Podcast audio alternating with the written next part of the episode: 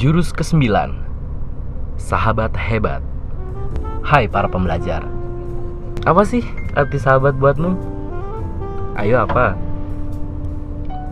Buat dimanfaatin ya, diminta bantuan jika membutuhkan, tempat curhat ketika sedang kumat, atau buat pelampiasan segala kekesalan dan kekecewaanmu. Hai, kayaknya kok gak ada bagus-bagusnya sama sekali ya. Coba deh kita lihat positifnya. Apa ya kira-kira?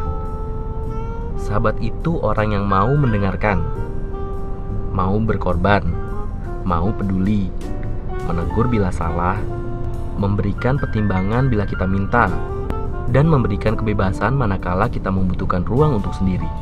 Apalagi ya? Pernahkah kamu punya sahabat seperti ini? Asik tuh kalau pernah.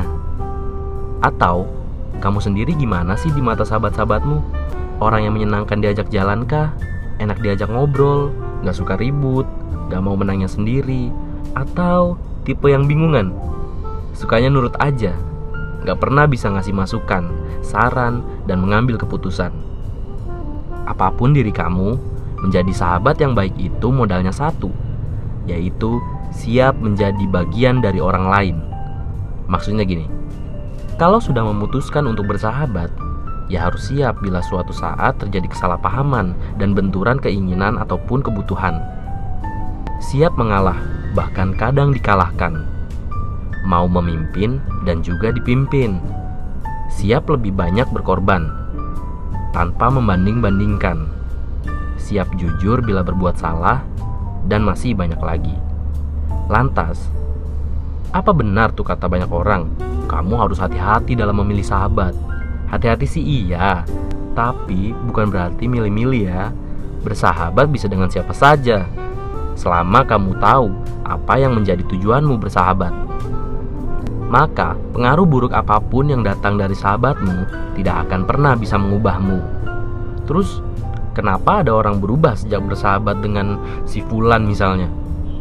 Ya sebenarnya yang mengubah itu bukan si Fulan, tapi orang itu sendiri yang memutuskan untuk mengubah dirinya sebagai pengaruh si Fulan.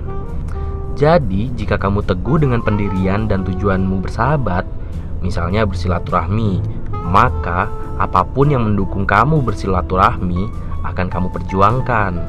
Sebaliknya, hal-hal yang mengganggu tujuan silaturahmi kamu, misalnya tawuran, berkelahi, ya tidak akan kamu ikuti dan lakukan.